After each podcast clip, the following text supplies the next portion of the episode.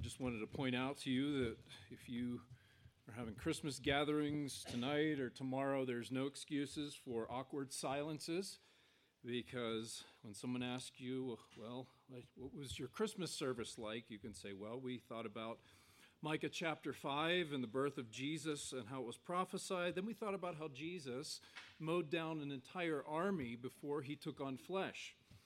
And if you get no response, then, then you can say, oh, yeah, and we had a Christmas sermon from the book of Revelation. So if there are awkward silences, I, I, I can't help you. Revelation uh, chapter 12. And what I hope to do with this is draw together some of those passages that we read uh, before. And um, this in one commentary, this section has been called an overview of redemptive history. An overview of redemptive history. And so let's, let's hear God's word. Revelation 12, um, read the first six verses. And a great sign appeared in heaven a woman clothed with the sun, with the moon under her feet, and on her head a crown of twelve stars. She was pregnant and was crying out in birth pains and the agony of giving birth. And another sign appeared in, in heaven Behold, a great red dragon with seven heads and ten horns, and on his head seven diadems. His tail swept down a third of the stars of heaven and cast them to the earth. And the dragon stood before the woman who was about to give birth, so that when she bore her child, he might devour it. She gave birth to a male child, one who is to rule all the nations with a rod of iron. But her child was caught up to God and to his throne, and the woman fled into the wilderness where she had, has a place prepared by God in which she is to be nourished for 1,260 days. Amen. That is the word of our living God. Well, the last passage that we, we read in our eight lessons was from Matthew chapter 2. And uh, Matthew gives us a bit of a different perspective than Luke does on the birth of Jesus. Uh, Matthew began his gospel by uh, presenting the birth of Jesus from Joseph's perspective. But then, like, like a movie camera cuts the scene from one to another, we move immediately to this distant place in the Near East to show us the birth of Jesus through the eyes of some ancient scholars called Magi. And what did they see? What does Matthew tell us that they saw? Well, they first saw that star and they followed it west. And then they saw Herod and they, they heard that prophecy from Micah chapter 5. They then followed the star again. They arrive in Bethlehem, and we are told very precisely what they saw. They saw the child with Mary, his mother. The child with Mary, his mother. Now, this time of year, that's probably the most iconic image that we see. We see it on Christmas cards, we see it in nativity scenes. Uh, there's various works of art that have been produced throughout history depicting that nativity scene. And almost universally, Mary's mentioned first. It's, uh, we'll see this artwork. It's called Mary and Child, Mother and Child, the Madonna and Child. Um, the the well known um, carol Silent Night uses that same phrase, mother and child. But that's not how Matthew describes what these ancient scholars saw. He says very deliberately and specifically they saw the child with Mary, his mother. Matthew emphasizes and underlines that order for a reason because he repeats it four more times. It's never Mary and the child, it's the child with Mary, his mother one writer pointed out if, if this were a camera in a movie, the camera is zooming in on Jesus, and Mary's kind of out of focus in the background. The child takes center stage. Though, humanly speaking, he seems helpless, he takes center stage. And Matthew provides his commentary on these events by referring to various Old Testament prophecies. Uh, he quotes from Isaiah, from Jeremiah, from Hosea. He records uh, the words that Herod's counselors spoke from Micah chapter 5. And the Holy Spirit, through Matthew, is, is drawing our minds back through biblical history, all the way back to Genesis, to see that God's redemptive plan to save sinners was foretold in the words of Micah from the days of old.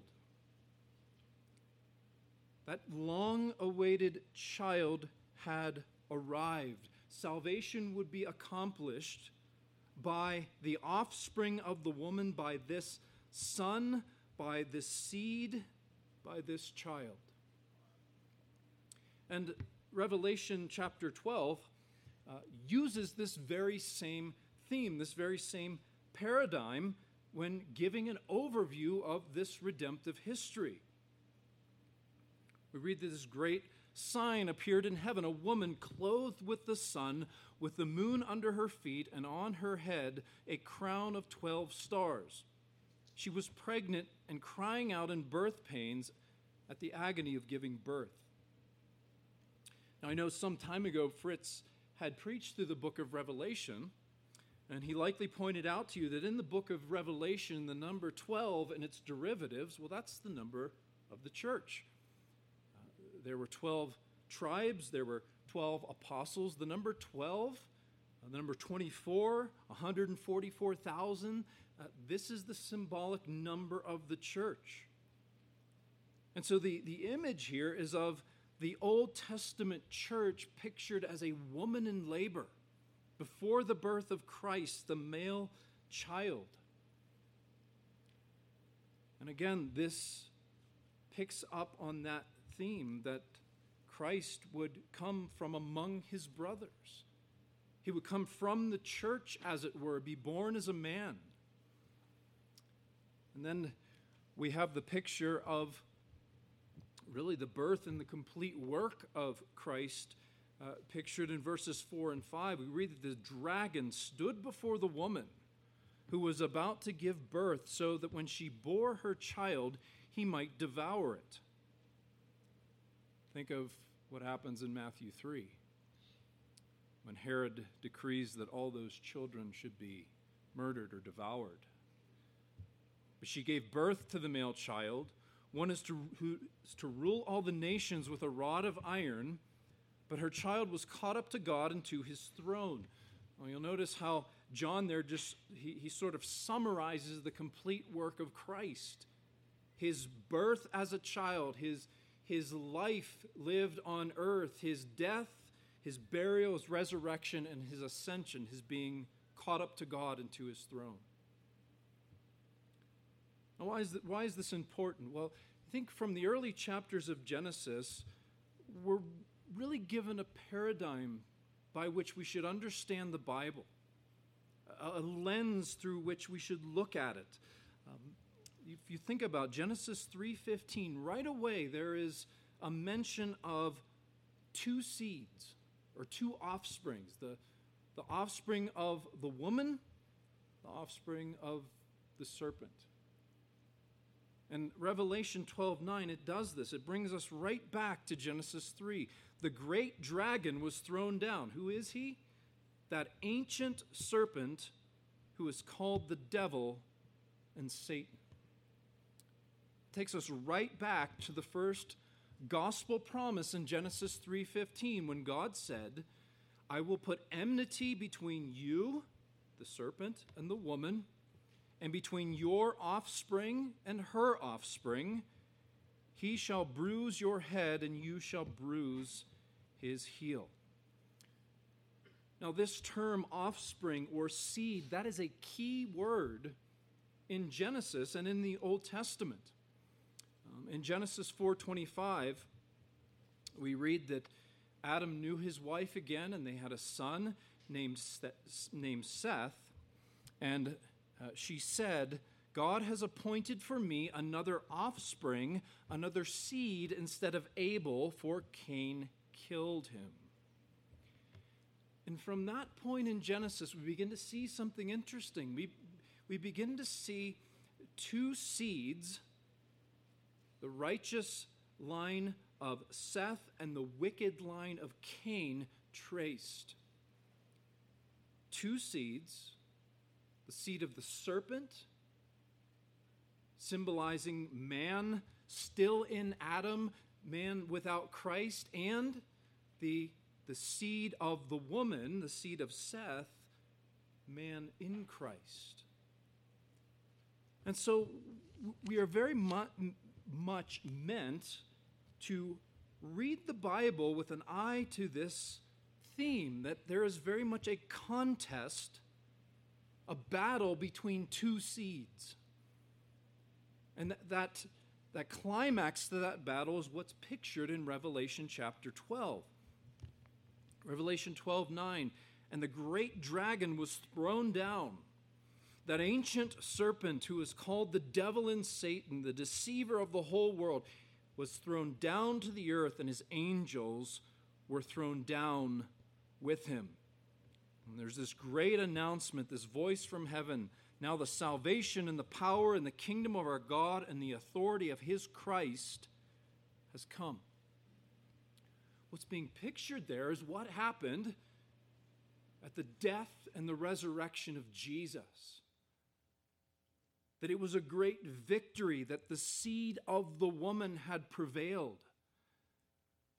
Again, the, the whole stage for the conflict is set in in Genesis 3. It's, it's framed in terms of a battle. We're told that the seed of the woman, Jesus, would crush the serpent's head, but it wouldn't be without cost to himself. The bruising of his heel was the cross, where, yes, Jesus crushed Satan, but he gave his own life to do so. And as we trace biblical history, especially in the Old Testament, we see that it's concerned with the line of Jesus. It went through Seth to Noah to Abraham to Isaac and Jacob and Judah and David. And as this line of Christ runs throughout history before the incarnation, what is Satan trying to do? Destroy the seed, destroy the line. He wants to destroy Christ even before he came into the world. That's this, this imagery of the woman crying out in birth pains and the agony of giving birth. It's, it's that contest in the old covenant before Jesus was born. And that means when we read the Bible, we need to see Christ's victories along the way. We need to see this contest going on. When Cain killed Abel, it was the seed of the woman versus the seed of the serpent. When Moses faced Pharaoh, it was the seed of the woman versus the seed of the serpent. And it's interesting that in the book of Ezekiel, Pharaoh, um, almost exact language of Revelation 12, Pharaoh is called a great dragon. When David faced Goliath, or Saul or Absalom. It was the seed of the woman versus the seed of the serpent. It was the same when Queen Athaliah set out to destroy the heirs to the throne. When King Ahasuerus issued that decree that all the Jews should be put to death, seed of the woman versus the seed of the serpent. And we see it vividly when Christ is born, when Herod sought to destroy Christ at his birth. That's the paradigm we should read the Bible by, and we should see at every turn in this battle. Even when the seed of Christ seems to be on the ropes, when it seems almost hopeless, the line is preserved and there is victory. And that helps us to understand, I think, why uh, there's no more genealogies after the gospel accounts. Why is that? Because the seed of the woman was victorious, he prevailed. And all of these pr- prophecies foresaw that this child, this son, this offspring of the woman, he would provide everything that we lack. For our confusion and our chaos, he is the wonderful counselor. For our weakness and our helplessness, he is the mighty God. For slaves and spiritual orphans, he is everlasting Father. For our distress, for our anxiety, he's the Prince of Peace. And that's why when those wise men from the east when they came, they did not see Jesus as a mere baby. We are told that they fell down and worshiped him, and they opened up their treasures, and they gave him those costly gifts of gold, frankincense, and myrrh. They didn't hesitate to give this child their best. And it's, it's worth noting that this is kind of ab- abnormal if you think about it. Normally, you give gifts to the baby's parents. And, and normal gifts are something like diapers or clothes or food. It's clear that they knew this was no ordinary child and they came to worship him. They gave their gifts and they gave themselves as they bowed down before him. And I think the message for us is it's clear. That when we see Christ not as a mere baby in a manger, but as the Savior, the male child who is to rule the nations with a rod of iron, the one who gave his life as a ransom for many, when we see his glory and his royalty and his everlasting love for us, then our response should be exactly the same to fall at his feet and worship him, offering to him the best treasures that we might have, being willing to lay at his feet all that he all that we hold dear. Let's pray. Lord, we we thank you for the incarnate Son of God, the Word made flesh and tabernacled among us. The one who was touched with our frailty and weakness. The one who offered to you that perfect obedience that we never could have. And the one who died the cursed death of the cross. Lord, we rejoice that he has now been caught up to you and to your throne, and he now rules and reigns for us. Lord, cause us to bow down and worship you, to open to you everything that we hold dear, that we might serve you with joy. We pray in Jesus' name. Amen.